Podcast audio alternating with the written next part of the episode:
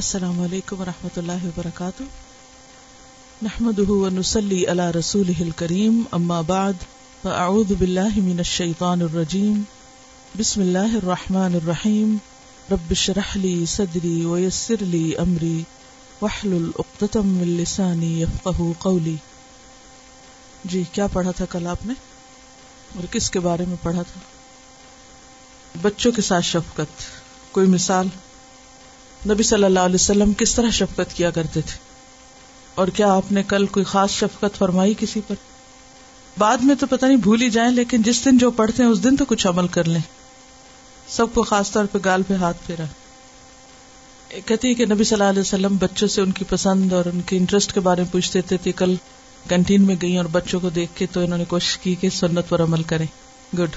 اور کہتی day care میں گئی، اور ویسے معمول ہے روز کا ان کو حق کرنا، لیکن اسپیشلی ایک ہوتا ہے رسمن کوئی کام کرنا، عادتاً کچھ کرنا، روٹین میں کچھ کرنا، جاب کا حصہ سمجھ کے کرنا، اور ایک ہے سنت سمجھ کر روح کے ساتھ ایک عمل کرنا. اس کا اثر ہی کچھ اور ہوتا ہے. یہ کہتی انہوں نے اس سوچ کے ساتھ ایک بچی کو اسی طرح پیار کیا اور immediately she gave full attention to her, کیونکہ بچے بھی اسی طرح پھر متوجہ بھی ہوتے ہیں نا، پھر بات بھی سنتے ہیں. عام طور پر کیا شکایت ہوتی ہے ماں کو؟ بچے سنتے نہیں، کیونکہ ہم دیکھتے کچھ اور ہیں، کہتے کچھ کہیں اور ہیں، ان سے نگاہیں بھی نہیں ملاتے، ان توجہ بھی نہیں کرتے. وہ سنے کیا؟ اور کسی نے کسی سنت پہ عمل کیا ہو. خوشبو تو ہم سبھی لگاتے، لیکن آج صبح میں نے خوب خوب اپنے ہاتھوں پہ خوشبو لگائی. نماز فجر کے بعد عموماً میں وہیں بیٹھے بیٹھے قرآن پڑھنے سے پہلے لگاتی ہوں، تو وہ تو کبھی کہیں لگا لی، کبھی جہاں دل چاہا، لیکن خاص طور پہ میں نے ہاتھوں پہ خوشبو لگائی. ابھی تک ہے، حالانکہ کئی دفعہ دھوئے اس کے بعد ہاتھ. تو بات یہ ہے کہ جو چیز سنت ہے اس کے پیچھے کوئی حکمت ہے، اور اس کا صرف اجر اور ثواب ہی نہیں، اس کا دنیا میں بھی ضرور کوئی فائدہ ہے. ان سب چیزوں کی روشنی میں ہم سب کو اپنے عمل کا جائزہ لینا ہے کہ ہمارا معاملہ بچوں کے ساتھ یا جس جس پہلو پر ہم پڑھ رہے ہیں اس میں کیا ہے، ہمارے عمل میں کیا تبدیلی آ رہی، اور اگر نہیں آ رہی تو کوشش کریں، اللہ سے دعا مانگیں. چلیے حدیث نمبر ایک سو اکاسی. عن محمود ابن الربیع قال اقلت من النبی صلی اللہ علیہ وسلم مجتا مجہا فی وجہی وانا ابن خمس سنین من دلو. رواہ البخاری کتاب العلم. سیدنا محمود ابن الربیع اس سے روایت ہے کہ انہوں نے کہا کہ مجھے یاد ہے کہ ایک مرتبہ رسول اللہ صلی اللہ علیہ وسلم نے ایک ڈول سے منہ میں پانی لے کر میرے چہرے پر پھینکا، اور اس وقت میں پانچ سال کا تھا. لفظی وضاحت عن محمود بن ربیع. محمود بن ربیع اس سے روایت ہے. قال انہوں نے کہا اقلت میں نے لیا. عقل کا معنی باندھنا ہوتا ہے. عقلت سے مراد یہ ہے کہ مجھے ابھی تک یاد ہے اور میں نے میرے ساتھ ایسا ہوا. من النبی نبی صلی اللہ علیہ وسلم سے. مجتن ایک گھونٹ. مجہا فی وجہی جو آپ نے پھینکا میرے چہرے پر. وانا ابن خمس سنین اور میں پانچ سال کا تھا. ابن کا معنی ویسے تو بیٹا ہوتا ہے، پانچ سال کا بیٹا یعنی پانچ سال کی عمر کا تھا. من دلون ایک ڈول سے. رواہ البخاری اسے بخاری نے روایت کیا. ایک اور روایت سے یہ پتہ چلتا ہے کہ یہ کنواں ان کے گھر پر تھا یا ان کے علاقے میں تھا. جب نبی صلی اللہ علیہ وسلم ان کے وزٹ کے لیے آئے تو آپ نے اس کنویں کا پانی پیا بھی، اور اس میں سے منہ بھر کر پانی اس بچے کے منہ پر پھینکا. اور ایسا کرنا صرف ایک شرارت کے طور پر تھا، اور بچے کے ساتھ یہ شرارت اس لیے کی جا رہی ہے کہ بچے ایسی باتوں سے خوش ہوتے ہیں. تو بنیادی طور پر بچے کو خوش کرنا مقصود تھا. اور اس سے یہ بھی پتہ چلتا ہے کہ نبی صلی اللہ علیہ وسلم کس طرح چھوٹے بچوں کی فطرت اور ان کی عادت اور ان کی ضروریات کا خیال رکھتے تھے. اگلی حدیث ہے عن البراء رضی اللہ عنہ قال رأیت النبی صلی اللہ علیہ وسلم والحسن ابن علی على عاتقه يقول اللهم انی احبه فاحبه. رواہ البخاری کتاب فضائل اصحاب النبی صلی اللہ علیہ وسلم. سیدنا برا رضی اللہ عنہ سے روایت ہے کہ میں نے رسول اللہ صلی اللہ علیہ وسلم کو دیکھا کہ سیدنا حسن رضی اللہ عنہ آپ کے کاندھے مبارک پر تھے اور آپ یہ فرما رہے تھے کہ اے اللہ مجھے اس سے محبت ہے تو بھی اس سے محبت رکھ. لفظی وضاحت عن البراء، برا بن عازب صحابی ہیں رضی اللہ عنہ، قالا کہتے ہیں رأیت میں نے دیکھا، النبی نبی صلی اللہ علیہ وسلم کو، والحسن ابن علی اور حسن بن علی کو جو آپ کے نواسے تھے، علی عاتقہ آپ کے کندھے پر، یعنی نبی صلی اللہ علیہ وسلم کے کندھے پر، شولڈر پر، یعنی وہ بیٹھے ہوئے تھے. یقول آپ فرما رہے تھے اللہم اے اللہ، انی احبہ میں اس بچے سے محبت کرتا ہوں، فاحبہ تو تو بھی اس سے محبت رکھ. اس بات سے کیا پتہ چلتا ہے کہ نبی صلی اللہ علیہ وسلم بچوں کے ساتھ محبت کا اظہار بھی کرتے اور اللہ سے ان کے لیے محبت بھی مانگتے. اور جب آپ اس بچے کے سامنے یہ دعا پڑھ رہے ہیں اور ایک اور بچہ سن رہا ہے اور وہ پھر روایت بھی کر رہا ہے، تو اس سے کیا پتہ چلتا ہے کہ آپ کے بچوں کو سکھانے کا طریقہ بہت ہی فطری تھا، بہت سہل تھا، بہت خوبصورت تھا. ایک بچے کے سامنے جب آپ ایسی بات کرتے ہیں، براہ راست اس کو مخاطب کر کے نہیں بلکہ اس کے سامنے اللہ سے بات کر رہے ہیں، یعنی اٹھایا ہوا بچے کو کندھے پر، اور کندھے پر کتنے ایج کے بچے کو اٹھایا جا سکتا ہے؟ زیادہ زیادہ دو ڈھائی سال کے بچے کو یا اس سے بھی چھوٹا.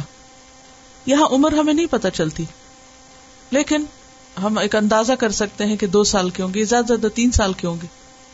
اب دو سال کا بچہ یا تین سال کا بچہ بہت بڑے بڑے فلسفے نہیں سمجھتا، لیکن کس طریقے سے اس کے دل میں اللہ کی محبت ڈالی جا رہی ہے.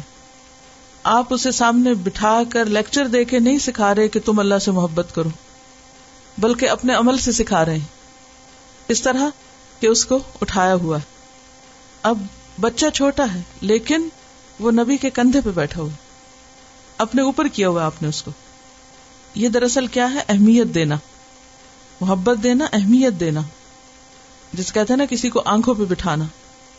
اسی طرح فزیکلی کسی کو کندھے پہ بٹھانا، اس کو اہمیت دینا ہے، اس کو اپنے قریب کرنا ہے. آپ نے ان کو اپنے قریب کیا ہوا ہے، اور قریب کرنے کے بعد بلند آواز میں دعا مانگ رہے ہیں، اللہ سے بات کر رہے ہیں. اور پہلی بات میں کیا ہے؟ اے اللہ مجھے اس سے محبت ہے. آپ یہ بھی کہہ سکتے تھے اے حسن مجھے تجھ سے محبت، لیکن آپ کیا کر رہے ہیں؟ اے اللہ مجھے اس سے محبت ہے. اب یہ بات سن کے ایک بچے کے دل میں آپ کے لیے کیا جذبات ہوں گے، کیا احساسات ہوں گے؟ اس وقت وہ کتنا کچھ سیکھ رہا ہے. اور پھر بات اللہ سے کر رہے ہیں، یہ بچہ بھی سن رہا ہے، سامنے والا بھی سن رہا ہے، اور پھر دعا بھی دے رہے ہیں. آپ اس وقت میں کچھ اور بھی مانگ سکتے تھے، لیکن آپ نے اللہ سے اس بچے کے لیے اللہ کی محبت مانگی، کیونکہ اگر اللہ تعالیٰ کسی سے محبت کرتے تو پھر اس کے بعد باقی سب کچھ مل جاتا ہے، جنت بھی مل جاتی ہے اور مغفرت بھی ہو جاتی ہے اور ساری نعمتیں اور رحمتیں آ جاتی ہیں. ہم سب سوچیں کہ کیا ہم اپنے بچوں کے سامنے کبھی لاؤڈلی اللہ سے کوئی بات کرتے؟ کیا ان کے لیے اس طرح دعا کرتے؟ کبھی کرتے بھی ہیں تو ہم مخاطب کر کے عام طور پہ کرتے، اللہ تمہیں نیک بنائے، اللہ تم کو ہدایت دے، اللہ تمہیں سمجھ دے، اللہ تمہیں، یعنی وہ دعا بھی ایک طرح سے کیا ہوتا ہے؟ تانا ہوتی ہے انڈائریکٹلی. وہ محبت کا اظہار کم ہوتی ہے اور ڈانٹ زیادہ ہوتی ہے. لیکن آپ صلی اللہ علیہ وسلم ڈائریکٹ سیغے میں نہیں، انڈائریکٹ طریقے سے بات بھی کر رہے ہیں، جس میں بچے کے لیے سیکھنا بھی ہے، بچے کے دل میں محبت بھی آئے گی، بچے کو ایک اہمیت بھی ملی ہے، بچہ قریب بھی ہے، بچہ امپورٹنٹ بھی فیل کر رہا ہے، اور بچہ ایک کانسیپٹ بھی سیکھ رہا ہے. صرف آپ کے ایکشن اور ایک مختصر بات، آپ دیکھیے کوئی لمبی چوڑی باتیں نہیں، ہلکی پھلکی بات ہے. پھر آپ دیکھیے کہ ایک اور روایت میں ہمیں تھوڑی سی تفصیل ملتی ہے. یہ ایک موقع ہے جس میں برا بن عازب گواہ ہیں. برا بن عازب دیکھ رہے ہیں کہ نبی صلی اللہ علیہ وسلم کیا کر رہے ہیں، وہ ایک ہسٹری ریکارڈ کر رہے ہیں. اگر آج کی زبان میں کہیں تو ایک مووی بنا رہے ہیں، زیادہ سمجھ آئے گی آپ کو بات. کس کے لیے؟ ہمارے لیے. کہ چودہ سو سال بعد ہم دیکھ سکیں نبی صلی اللہ علیہ وسلم کا معاملہ کہ کس طرح تھا بچوں کے ساتھ. ایک دوسرا موقع ہے ابو ہریرہ اب روایت کر رہے ہیں. یہ روایت جو اس وقت آپ نے پڑھی یہ بخاری کی روایت ہے. دوسری روایت صحیح مسلم کی روایت. ابو ہریرہ کہتے ہیں کہ ایک دن میں آپ صلی اللہ علیہ وسلم کے ساتھ چلنے لگ گیا. آپ جا رہے تھے, میں بھی ساتھ جا رہا تھا. چلتے چلتے ہم بنو قینقاع کے بازار میں چلے گئے. راستے بھر نہ آپ نے کوئی بات کی نہ میں نے کوئی بات کی. وہاں گئے اور پھر واپس آئے اور حضرت فاطمہ کے خیمے کے پاس یا گھر کے پاس آئے. حضرت حسن کا پوچھا تو ہمیں یوں محسوس ہوا جیسے حضرت فاطمہ نے حضرت حسن کو روکا ہوا ہے کہ انہیں نہلائیں دھلائیں اور ان کو صاف ستھرا کر کے باہر نکالیں. بہرحال تھوڑے انتظار کے بعد حضرت حسن باہر آتے ہیں اور آ کر نبی صلی اللہ علیہ وسلم سے چمٹ جاتے ہیں, آپ کے گلے لگ جاتے ہیں, اور اس موقع پر آپ صلی اللہ علیہ وسلم دعا کرتے ہیں, اے اللہ میں اس سے محبت کرتا ہوں, تو بھی اس سے محبت کر اور اس سے بھی جو اس سے محبت کرتا ہے. اور ہو سکتا ہے کہ یہاں پر اشارہ ہو ابو ہریرہ کی طرف, کیونکہ وہ ایسی نگاہوں سے دیکھ رہے ہوں گے. اب آپ دیکھیے نا کہ دو لوگ جا رہے ہیں, کوئی کمیونیکیشن نہیں, خاموشی سے جا رہے ہیں, آ رہے ہیں, اور واپسی پہ وہ ایک گھر کے پاس رکتے ہیں اور وہاں سے بچہ باہر آتا ہے, آپ اس کو چمٹا لیتے ہیں اور آپ دعا دے رہے ہیں کہ اللہ مجھے اس سے محبت ہے, تو بھی اس سے محبت کر. اور پھر پاس ابو ہریرہ کھڑے ہیں تو ساتھ ہی آپ کیا فرماتے ہیں, اس سے بھی محبت کر جو اس سے محبت کرتا ہے. اور اس میں آپ دیکھیے کہ محبت کا کتنا کھلا اظہار ہے.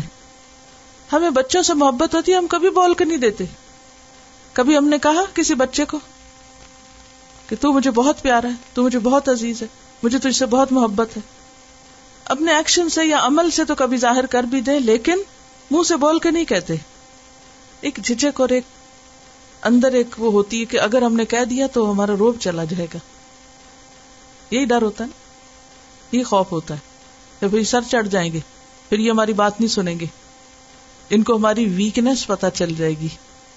تو بہتر ہے کہ ہم ڈسٹینس پہ رہیں, اس طرح بات زیادہ اثر کرے گی. حالانکہ بات محبت سے زیادہ اثر کرتی.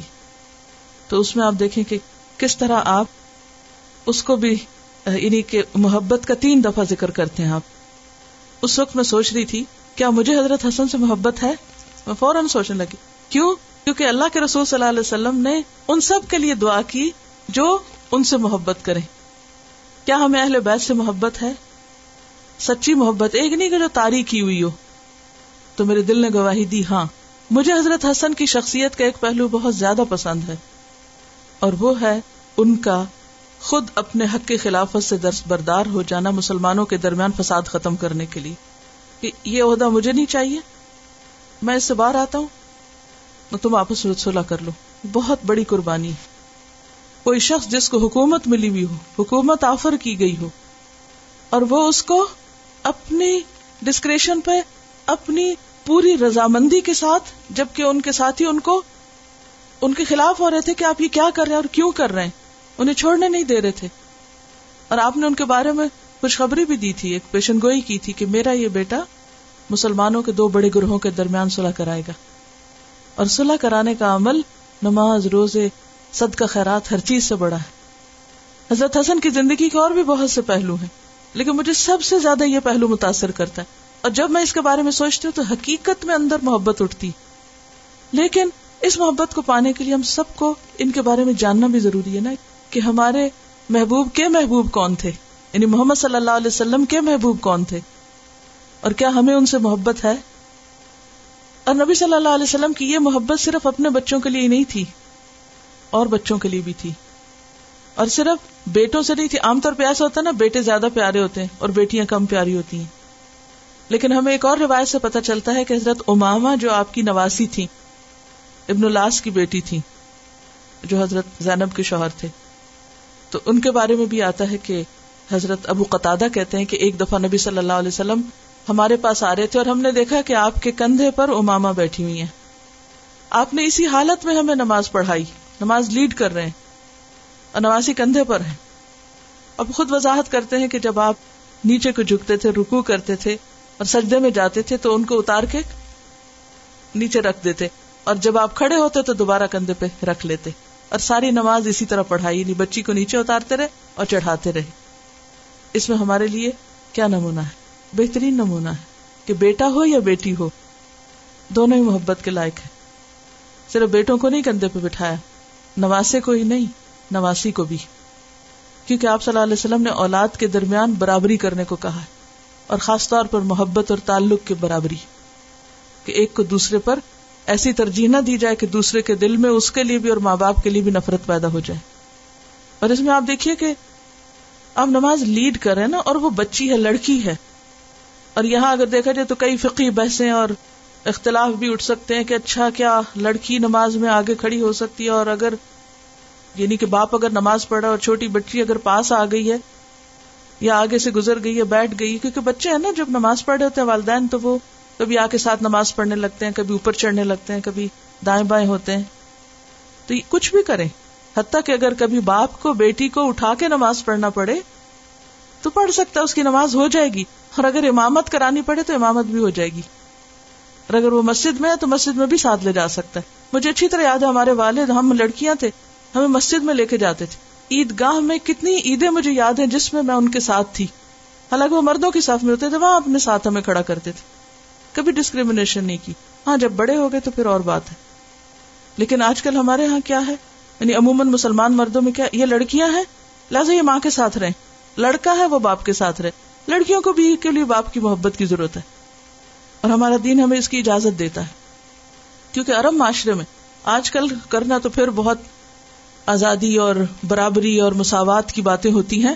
یہ اس دور کی بات ہے جب لڑکیوں کو زندہ درگور کیا جاتا تھا. اس وقت کسی بچی کو اتنی اہمیت دینا اور کندھے پہ اٹھا کے نماز پڑھنا یہ کوئی عام بات نہیں تھی، بہت زیادہ اہم بات تھی، غیر معمولی بات تھی. پھر اسی طرح ہم دیکھتے ہیں کہ مسجد ہی میں نبی صلی اللہ علیہ وسلم عورتوں کو کبھی آنے سے روکتے نہیں تھے. بخاری کی ایک حدیث ہے، صحیح بخاری میں آتا ہے کہ آپ صلی اللہ علیہ وسلم فرماتے ہیں کہ میں مسجد میں آتا ہوں، نماز پڑھانے لگتا ہوں، طویل نماز پڑھانا چاہتا ہوں کہ اتنے میں مجھے کسی بچے کے رونے کی آواز آتی ہے، تو میں اس کی خاطر اپنی نماز مختصر کر دیتا ہوں، چھوٹی کر دیتا ہوں کہ کہیں اس بچے کے رونے سے اس کی ماں کو تکلیف نہ ہو. آپ اپنی نماز مختصر کر دیتے ہیں، اور صرف اپنی نہیں باقی سب کی بھی، پیچھے والوں کی بھی. کس لیے؟ کہ بچہ رو پڑا ہے. اس میں بچے کی رعایت بھی ہے اور بچے کی ماں کی رعایت بھی ہے کہ اسے پریشانی نہ ہو. یہ بھی ہو سکتا تھا کہ وہ کہتے کہ بین ہے بچے، نہ بچے مسجد میں آئے، نہ عورتیں آئیں، سب ختم. کہاں سے سیکھیں گے؟ ان کے اندر ایمان کہاں سے آئے گا؟ عید کی نماز کے موقع پر نبی صلی اللہ علیہ وسلم نے کیوں خاص طور پر بچیوں کو نکلنے کے لیے کہا کہ وہ دعا میں شریک ہو اور مسلمانوں کی جمعیت کا منظر دیکھیں، یعنی اکٹھے بہت سارے مسلمانوں کو ایک جگہ پر دیکھیں، کیونکہ وہ جو سین ہوتا ہے نا بہت سے لوگوں کو اکٹھے مل کر اللہ کی عبادت کرنے کا اور مل کر خوشی منانے کا، اس کا اپنا ہی ایک اثر ہوتا ہے. تو ایسے موقعوں پر بچوں کو گھر سلا کے اور کسی کے پاس چھوڑ کے اور خود نماز پڑھنے چلے جانا کیونکہ زیادہ بڑی بات نہیں ہے، ان کو ساتھ لے جا کر ان کو دکھا کر منظر، تاکہ ان کو اپنی پہچان ہو کہ ہم کون ہیں، ہماری عبادات کیا ہیں اور ان عبادات کی کیا اہمیت ہے.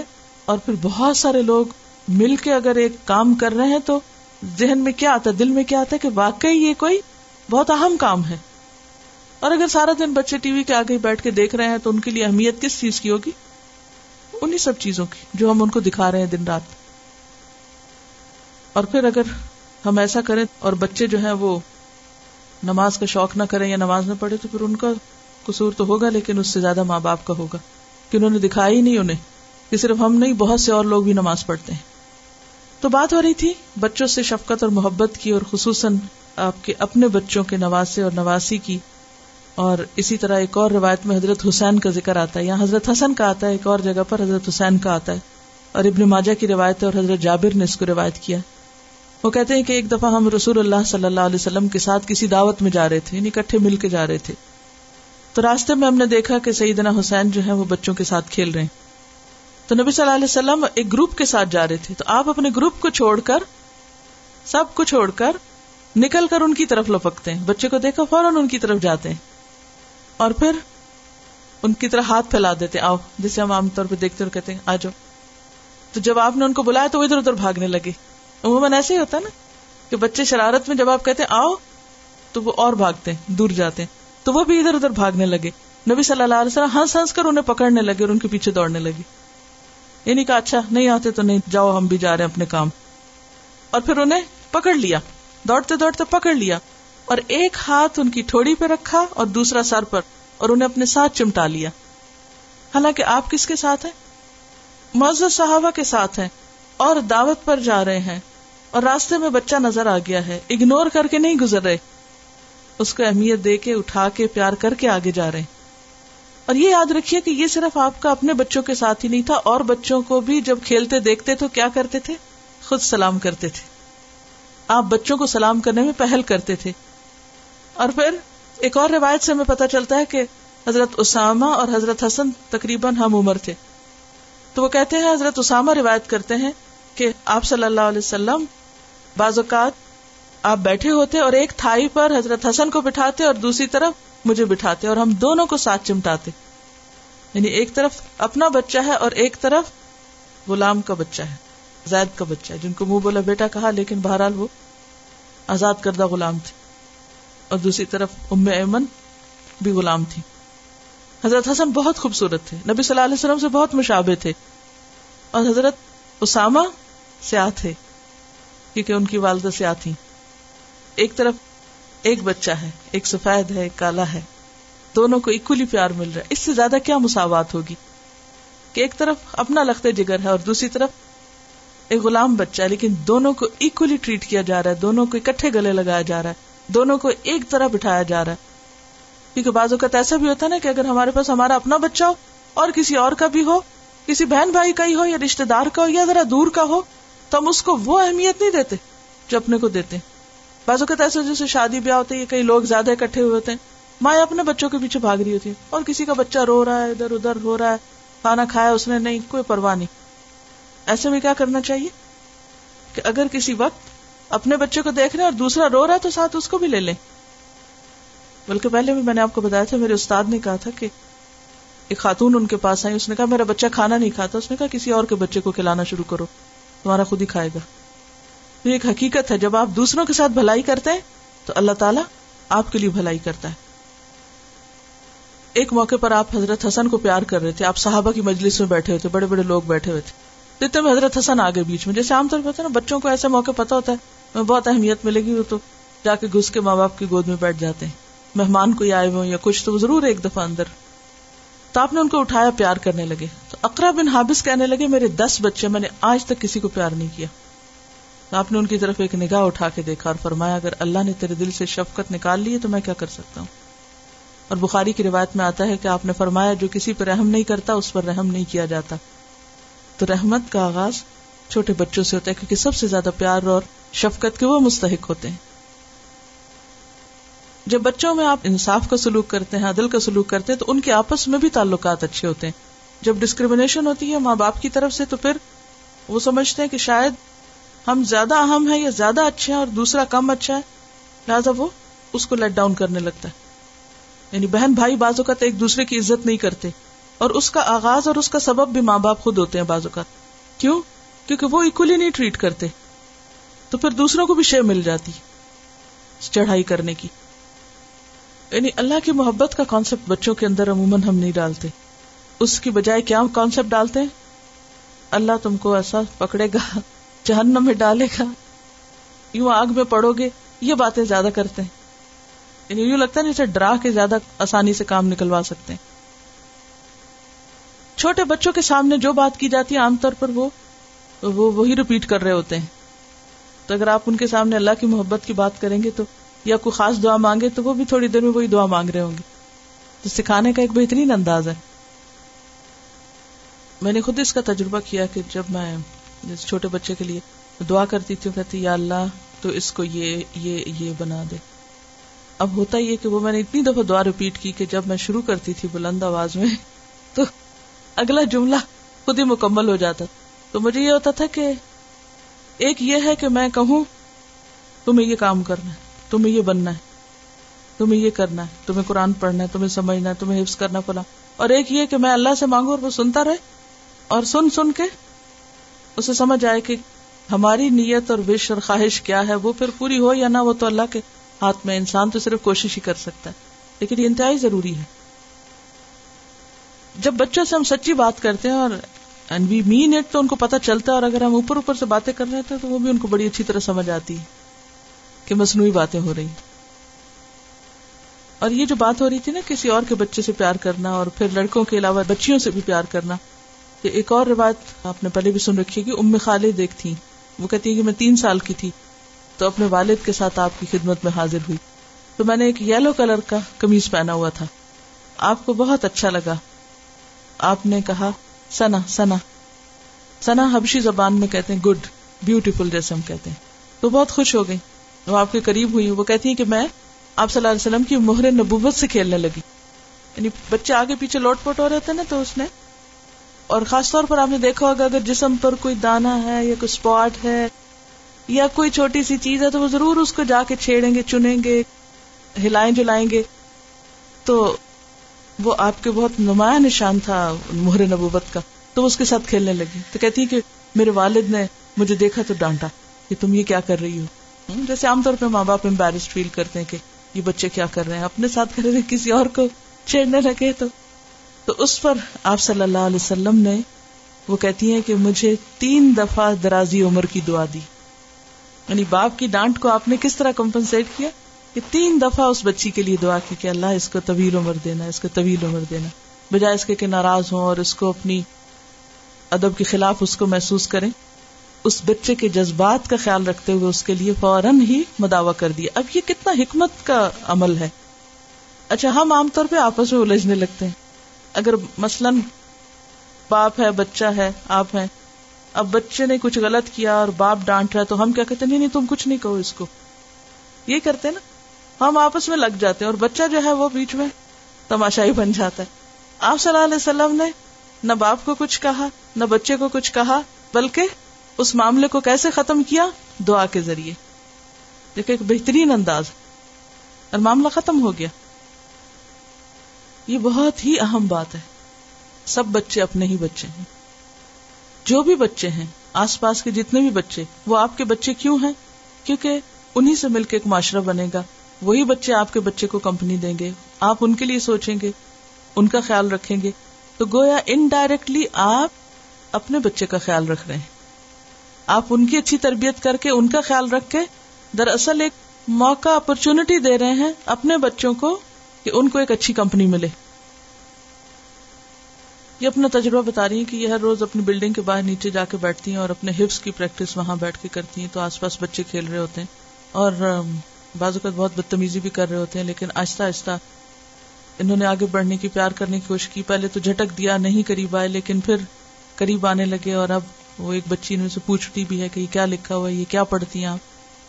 وہ وہاں پر صرف بیٹھ جانا بچوں کے بیچ میں ایک عملی نمونہ ہے. آپ نہ بھی ان کو ٹیچ کر سکے، نہ بھی کچھ کر سکے، لیکن وہ آپ کو دیکھ رہے ہیں تو وہ کچھ سیکھ رہے ہیں.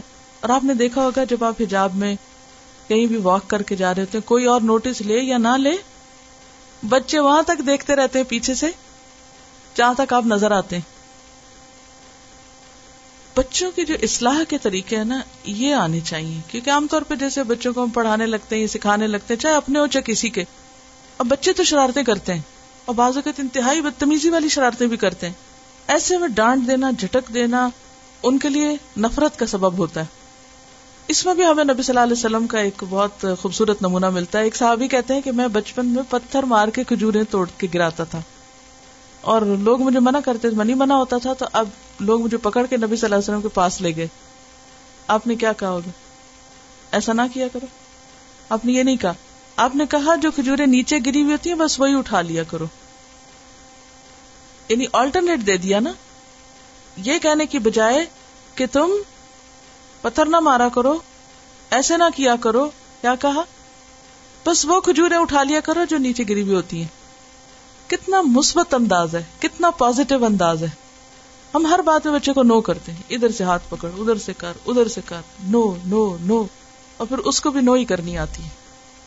عموماً یہ مشکل اس وقت زیادہ پیش آتی ہے کہ جب بچے چھوٹے ہوتے ہیں نا، تو وہ ان کو اتنی سمجھ بھی نہیں ہوتی، اور ہر چیز میں وہ ہاتھ ڈالنا چاہتے ہیں, ہر چیز کو کھولنا چاہتے ہیں, ہر چیز دیکھنا چاہتے ہیں, یا کچھ سپاٹس ان کے بہت مخصوص ہوتے ہیں, مثلا آپ کی لپسٹکس یا یہ کہ کوئی اور اسی طرح کی چیزیں جو جن کے ضائع ہونے کا بھی اندیشہ ہوتا ہے. تو اس میں پھر چائلڈ فرینڈلی گھر بنانا چاہیے, اس وقت گھر کی سیٹنگ تبدیل کر دیں, بجائے اس کے کہ بچوں کو ہر وقت منع کریں, کیا کریں, وہ چیزیں اٹھا دیں جو ان کو نقصان دے سکتی ہیں, اور دوسری چھوڑ دیں. کیا ہوتا ہے, کچھ دن وہ بار بار اٹھائیں گے, رکھیں گے, کھولیں گے, نکالیں گے, اور پھر سمجھ آ جائے گی. یا پھر ذرا سے بڑے ہو تو انہیں کہ اچھا آپ واپس رکھتے ہیں, چلیں آپ واپس ڈالیں, تو آپ دیکھیں گے کہ وہ کچھ دن بعد, وقت لگے گا, ایک دن میں نہیں ہوگا, کچھ دن کے بعد نکالیں گے صحیح, لیکن ساتھ ہی واپس بھی رکھنا سیکھیں گے. بچوں کی باتوں کو پرسنلی نہ لیں, کبھی وہ آپ کے بال بھی کھینچ دیں گے, کبھی آپ کی آنکھ میں ہاتھ ڈال دیں گے, کبھی آپ کو کسی طرح تنگ کریں گے, تو ڈونٹ ٹیک اٹ پرسنلی. وہ جو بالکل ارلی مارننگ کا وقت ہوتا ہے نا, وہ سب سے زیادہ لرننگ کا وقت ہوتا ہے. اس میں آپ نے دیکھا کہ آپ آبزرو کریں, ہر روز بچہ ایک نئی چیز کر رہا ہوتا ہے.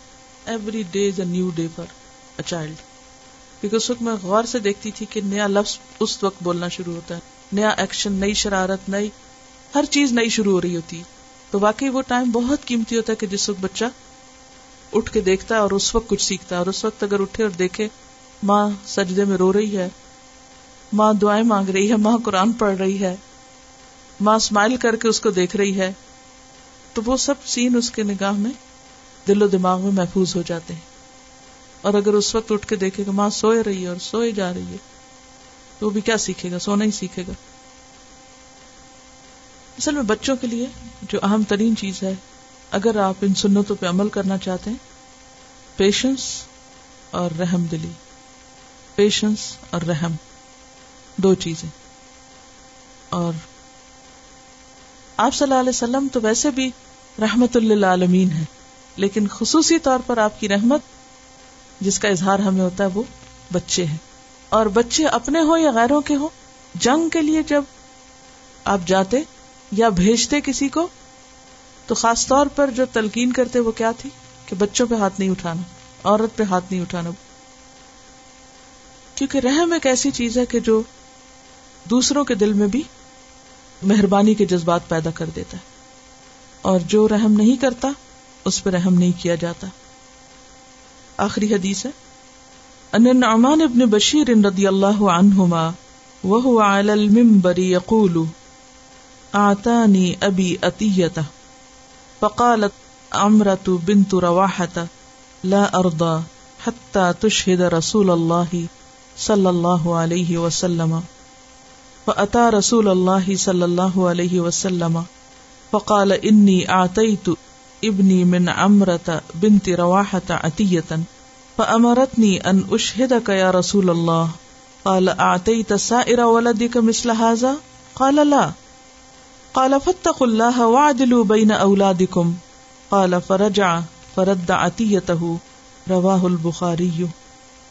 سیدنا نعمان بن بشیر رضی اللہ عنہما منبر پر بیان کر رہے تھے کہ میرے باپ نے مجھے ایک عطیہ دیا, تحفہ دیا, کوئی چیز دی. تو امرا بنت رواحہ رضی اللہ عنہا, یعنی جو ان کی والدہ تھی نعمان کی, انہوں نے کہا کہ جب تک آپ رسول اللہ صلی اللہ علیہ وسلم کو اس پر گواہ نہ بنائیں میں راضی نہیں ہو سکتی. چنانچہ حاضر خدمت ہو کر انہوں نے عرض کیا کہ امرا بنت رواحہ سے اپنے بیٹے کو میں نے ایک عطیہ دیا. تو انہوں نے کہا کہ آپ کو پہلے اس پر گواہ بنا لوں.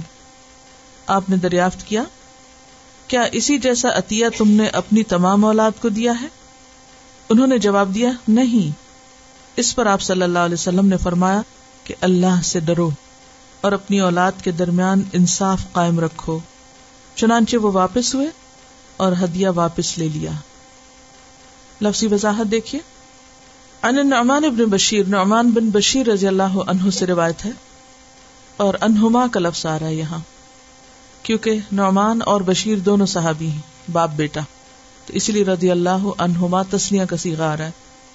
وہو علی المنبری, اور وہ ممبر پر تھے. کون ممبر پر تھے؟ نعمان.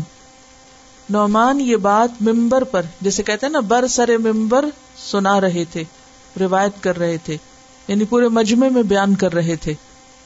کیونکہ ایک آدمی سے بات کرنے کے لیے ممبر پر نہیں کھڑے ہوا جاتا. یعنی ایک بڑی گیدرنگ میں یہ بات سب کو سنا رہے تھے اور اپنا ذاتی واقعہ سنا رہے تھے. یقولو کہہ رہے تھے اعطانی عطا کیا مجھے, دیا مجھ کو, ابھی میرے باپ نے عطیتن ایک عطا تحفہ بخشش گفٹ. فقالت امرتو تو کہا امرہ نے جو نعمان ہی کی ماں ہے بنت رواحہ رواحہ کی بیٹی, میری والدہ نے کہا لا اردا میں راضی نہیں. باپ سے کہنے لگی میں اس پہ راضی نہیں. کس بات پہ؟ کہ تم نعمان کو کچھ دو.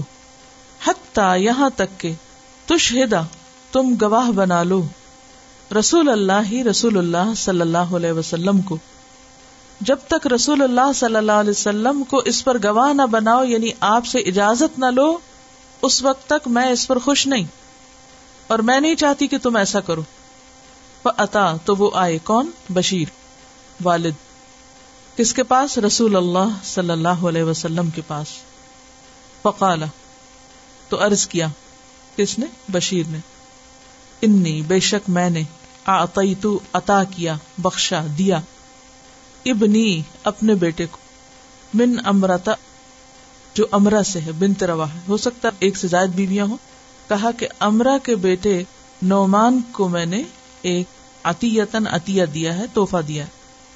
فامرتنی تو اس نے مجھے حکم دیا ہے, بیوی نے, ان اشہدہ کا کہ میں آپ کو گواہ بناؤں یا رسول اللہ, اے اللہ کے رسول صلی اللہ علیہ وسلم.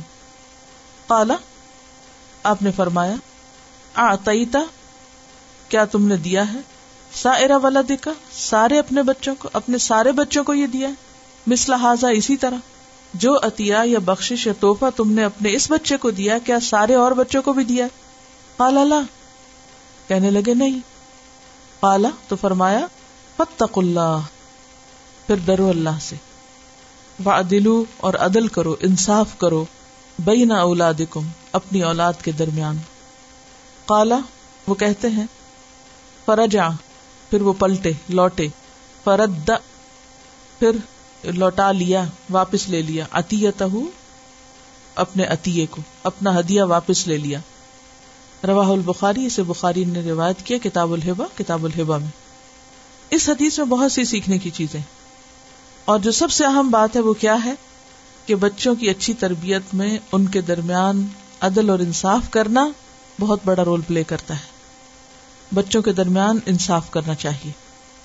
اب اس میں پہلی بات جو ہم دیکھتے ہیں وہ یہ کہ صحابی اپنا واقعہ خود بیان کر رہے ہیں, بالکل ایک پرسنل سٹوری, لیکن برسر ممبر بتا رہے ہیں. کیوں؟ کیونکہ اس میں باقی سب کے سیکھنے کا ایک بہت بڑا پہلو ہے. دوسری بات یہ ہے کہ بالکل گھر کا معاملہ ہے جو میاں بیوی اور بچے کے درمیان ہے, تو اس سے یہ بھی پتہ چلتا ہے کہ صحابہ کرام اپنی ذاتی زندگی کے واقعات بھی لوگوں کے سامنے رکھتے تھے, کیونکہ نبی صلی اللہ علیہ وسلم کے بعد ہمارے لیے کون نمونہ ہے؟ صحابہ کرام. صراط الذین انعمت علیہم, وہ جن سے اللہ راضی ہو گیا. اب آپ دیکھیے کہ باپ نے اپنے بیٹے کو کچھ دیا ہے اور ماں جانتی ہے, ماں دیکھ رہی. ماں کیا کہتی؟ یا تو سب کو دو یا اس کو بھی نہ دو. اور اس میں آپ دیکھیے کہ عموماً مائیں باپ کو غلط راستے پہ ڈالتی, یعنی باپ اگر کچھ کرنا چاہتا ہے صحیح یا کسی کو کچھ دینا چاہتا ہے تو عموماً یا تو روک دیتی, یا پھر اگر رشتے سوتیلے ہوں تو عموماً کیا کوشش کرتی کہ باپ دوسرے بچوں کو دینے کی بجائے سارا کچھ اپنے ہی بچے کے نام کر دے. اور ایسے کئی زندہ مثالیں ہوں گی کہ جس میں ایک بچے کو باقی سب بہن بھائیوں کا حصہ بھی دے دیا گیا. کیوں؟ کیونکہ باقیوں کی تو ماں مر گئی تھی, اس بچے کی ماں زندہ تھی. بات کرتا ہے ایک شخص شادی کرتا ہے, بچے ہوتے ہیں, بیوی مر جاتی, دوسری شادی کرتا ہے. اب دوسری بیوی جو ہے جو ان بچوں کی سوتیلی ماں ہے, اس پر اس کے بچے ہو جاتے ہیں, تو وہ ساری اپنی توجہ اور باپ کی توجہ بھی اور ہر چیز سمیٹنے کی کوشش کرتی ہے. کس کے لیے؟ اپنے بچوں کے لیے. لیکن صحابیات کے ایمان کو آپ دیکھیں, ان کا عدل و انصاف دیکھیں. بشیر بھی صحابی ہیں, امرا بھی صحابیہ ہیں, لیکن شوہر کو غلط کام سے روکتی ہیں کہ آپ یہ نہیں کریں گے, یا تو سب کو دیں یا اس کو بھی نہیں دیں. حالانکہ اپنا بچہ ہے. قرآن کا حکم کیا ہے؟ عدل کرو، خواہ اپنی ذات کے خلاف جائے یا رشتہ داروں کے خلاف جائے، لیکن عدل سے کام کرو. اعدلوا هو اقرب للتقوى. اب یہاں پر آپ دیکھیے کہ وہ کہتی ہیں کہ میں اس پہ راضی نہیں جب تک کہ تم جا کے نبی صلی اللہ علیہ وسلم سے گواہی نہ لے لو، یعنی آپ سے سرٹیفیکیشن لے لو، آپ سرٹیفائی کر دیں تو ٹھیک ہے، اگر آپ راضی ہیں تو میں بھی راضی ہوں، ورنہ میں نہیں اس پہ راضی. اب آپ دیکھیے کہ کوئی اور شوہر ہوتے تو وہ جھگڑنے بیٹھ جاتے، تم مجھ سے زیادہ عقلمند بنتی، مجھے نہیں پتا، اور اس میں ایسی کیا بات ہے، یہ تو ہمارا پرسنل معاملہ ہے اور ہم خود ہی آپس میں طے کر لیتے ہیں، اور کوئی اور تعویلیں کر کے بات آئی گئی ہوتی. لیکن صحابی کا بھی ایمان دیکھیے کہ اگر ایک عورت بھی صحیح بات کر رہی ہے تو وہ اس کی سنتے ہیں اور کہتے ہیں اوکے ٹھیک ہے میں جاتا ہوں اور پوچھتا ہوں، پھر جاتے ہیں اور کتنا سچ بولتے ہیں کہ مجھے میری بیوی نے کہہ کے بھیجا. عموماً کیا ہوتا ہے کہ اگر بیوی کو اچھی بات کہہ دے تو بیوی کا نام ود ریفرنس ذکر نہیں کیا جاتا. کیوں؟ مردوں کو شرم آتی ہے کہ کوئی کہے گا کہ اس کی بیوی اتنی سمجھدار ہے اور ہم بیوی کی بات مان لیں. لیکن وہ جا کر بالکل انصاف کے ساتھ اپنی بیوی کا ریفرنس دے کے کہتے ہیں اللہ کے رسول صلی اللہ علیہ وسلم میری بیوی یہ کہتی ہے کہ میں اس تحفے پہ راضی نہیں ہوں جب تک کہ تم ایسا نہ کرو. تو اس پر آپ صلی اللہ علیہ وسلم نے کیا فرمایا کہ ہاں کیا تم نے باقی بچوں کو بھی دیا؟ بیوی کیوں نہیں راضی؟ کیونکہ سب کو نہیں ملا اور یہاں عدل نہیں ہو رہا. اور اس پر آپ صلی اللہ علیہ وسلم فرماتے ہیں فَاتَّقُوا اللَّهَ وَعَدِلُوا بَيْنَ أَوْلَادِكُمْ، اللہ سے ڈرو اور اپنی اولاد میں عدل کرو. اور اس سے کتنی خوبصورت بات پتہ چلتی ہے کہ ایک عورت کی بات سے ہم سب کو کتنا اہم سبق ملا اور تربیت کا کتنا بہترین انداز پتہ چلا. اور اسے یہ بھی پتہ چلتا ہے کہ اچھی بات کوئی بھی کہے، کوئی بھی کہے، چاہے کو ہمارا دشمن ہی کہے، اس پر بھی توجہ دو. قَالَ فَرَجَعَ فَرَدَّ عَطِيَتَهُ، اب کوئی نہیں کہا کہ کون ہے کہنے والا اور کیا ہے اور کیسے ہے، بس سنا، سمعنا وأطعنا، گئے اور جیسا حکم ملا ویسا کر لیا، ڈن.